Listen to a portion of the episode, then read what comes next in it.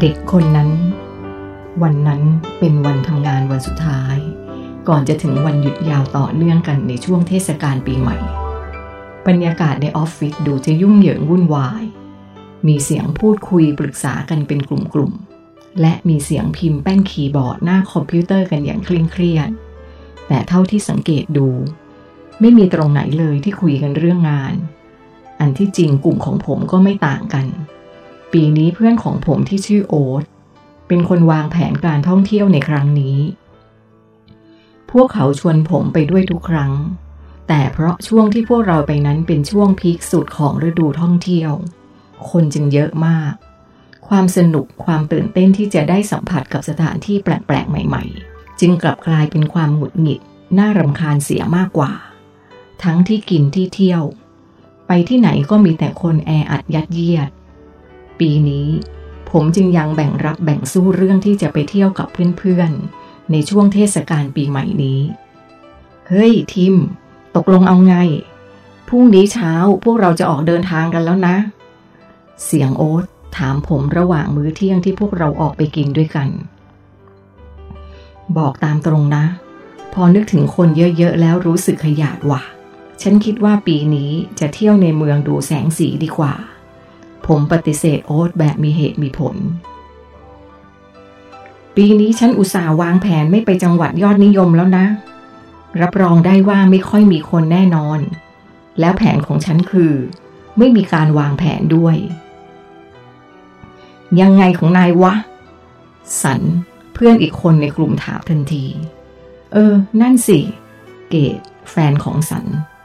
ซึ่งทั้งสองคือสมาชิกท่องเที่ยวขาประจำในกลุ่มเสริมทันทีเช่นกัน ทริปนี้เราจะท่องเที่ยวกันแบบ adventure เว้ย วันก่อนฉันไปซื้อเต็นท์มาหลังหนึ่ง นอนได้สองคน แล้วฉันก็ไปยืมของน้ามาอีกหลังหนึ่ง นอนได้สองคนเหมือนกันสำหรับนายและไอเกดอ่า ทริปนี้เราไม่มีการจองที่พักล่วงหน้าครับพี่น้อง โอ๊ตหันไปพูดกับสัน พื่อนำเสนอทีมของทิปในปีนี้ ว่าไงนะ ไม่จองที่พัก นอนเต็นท์เกดทำท่าตกใจ ฉันไม่ได้ไปเที่ยวแบบนอนเต็นท์มานานมากแล้ว ฉันไม่แน่ใจว่าจะไหวไหม เธอย้ำ ผมว่าดีนะเกดผมเคยนอนสมัยเรียนมหาลัย น่าสนุกดีออก สันพูด ผมดูแววตาเจ้าสันแล้ว เขาเหมือนจะคิดล้ำหน้าไปหลายสเต็ปถึงได้สนับสนุนอย่างออกนอกหน้าแบบนี้ ทริปนี้ฉันตั้งชื่อว่า 6 วัน 5 อุทยาน พิชิตสีภู เป็นไงชื่อเท่ไหม ที่ที่เราจะนอนเป็นลานกลางเต็นท์ของอุทยานแห่งชาติทั้งหมด โอ๊ตบอกแผนการที่เพิ่งคิดได้ก่อนหน้านี้ไม่กี่วัน เพื่อผมโดยเฉพาะ ระหว่างที่โอ๊ตกำลังสาธยายแผนการท่องเที่ยวแบบไม่ได้วางแผนของเขาอยู่นั้น สายตาผมก็เหลือไปเห็นเด็กผู้หญิงคนหนึ่ง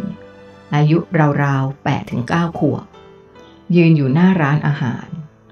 ซึ่งโต๊ะที่ผมนั่งกินกันนั้นเป็นโต๊ะสุดท้ายในร้าน องค์ประกอบของภาพที่เห็นจึงเป็นภาพของเด็กผู้หญิง หน้าตาผิวพรรณสะอาดสะอ้าน ยืนอยู่ในตำแหน่งกึ่งกลางภาพพอดี โดยเธอยืนอยู่ท่ามกลางแสงแดดจ้าในตอนเที่ยง มือข้างหนึ่งของเธอถือสิ่งพิมพ์หอบใหญ่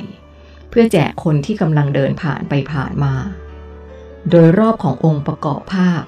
หากมองจากมุมของผมแล้ว ก็จะเป็นบรรยากาศแบบมืดๆ ของร้านขายก๋วยเตี๋ยวที่คลาคล่ำไปด้วยผู้คน เป็นตึกแถวแบบห้องเดียวเก่าๆ เมื่อมองออกไปจึงเห็นเป็นช่องทางเดินเล็กๆ พุ่งตรงไปยังเด็กคนนั้นพอดี และทำให้ดูเหมือนว่า รอบๆตัวเธอนั้น สว่างจ้ากว่าบริเวณอื่น ผมยกโทรศัพท์ขึ้นมาถ่ายรูปนี้ทันที ถ่ายไปสองสามรูป ในใจคิดว่า ภาพนี้องค์ประกอบแปลกดี กะว่าจะเอาไปโพสต์ลงไอจีเสียหน่อย ผมเปิดย้อนกลับไปดูภาพที่ผมถ่ายไว้ในโทรศัพท์นิดหนึ่งและขณะที่กำลังจะปิดโทรศัพท์ ผมก็มองกลับไปยังเด็กคนนั้นอีกครั้ง ภาพที่เห็นตอนนี้กับภาพที่ถ่ายไปสักครู่ ยังไม่มีอะไรเปลี่ยนแปลง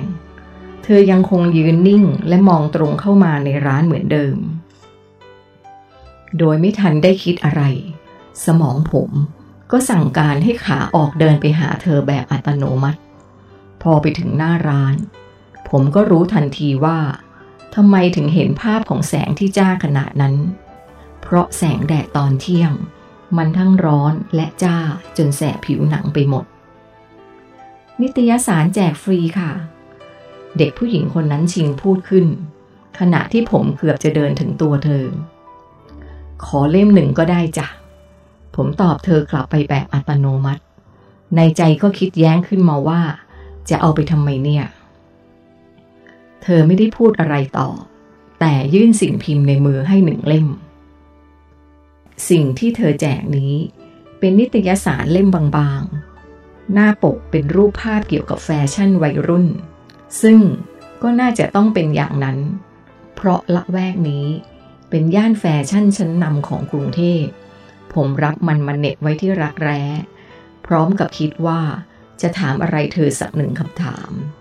แต่พอเงยหน้าขึ้นมาก็ไม่เห็นเธอยืนอยู่ตรงนั้นแล้ว เห็นเพียงหลังไวๆหายเข้าไปในซอกตึก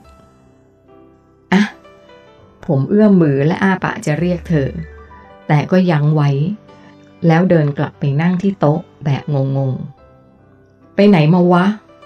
โอ้ถามผมขณะกำลังนั่งลง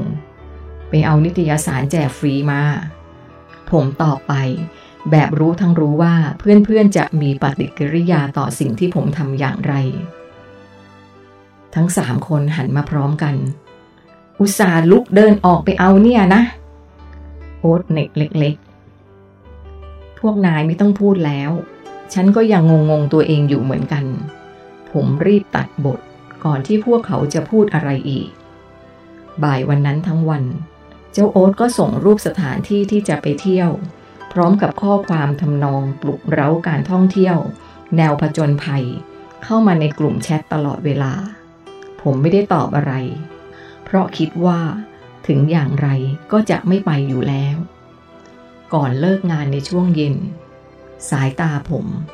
เหลือบไปเห็นนิตยสารที่รับมาจากเด็กคนนั้นเมื่อตอนเที่ยงวางอยู่บนโต๊ะ ในใจไม่ได้คิดอยากจะอ่านหรอก แต่มือมันก็เอื้อมไปหยิบมาเปิดดู ในความคิดมันบอกว่า ก็เอาของของเขามาแล้วนี่ และก็เป็นอย่างที่คาดไว้คือ ไม่รู้จะอ่านอะไร เนื่องจากมันเป็นนิตยสารแบบแจกฟรี เนื้อหา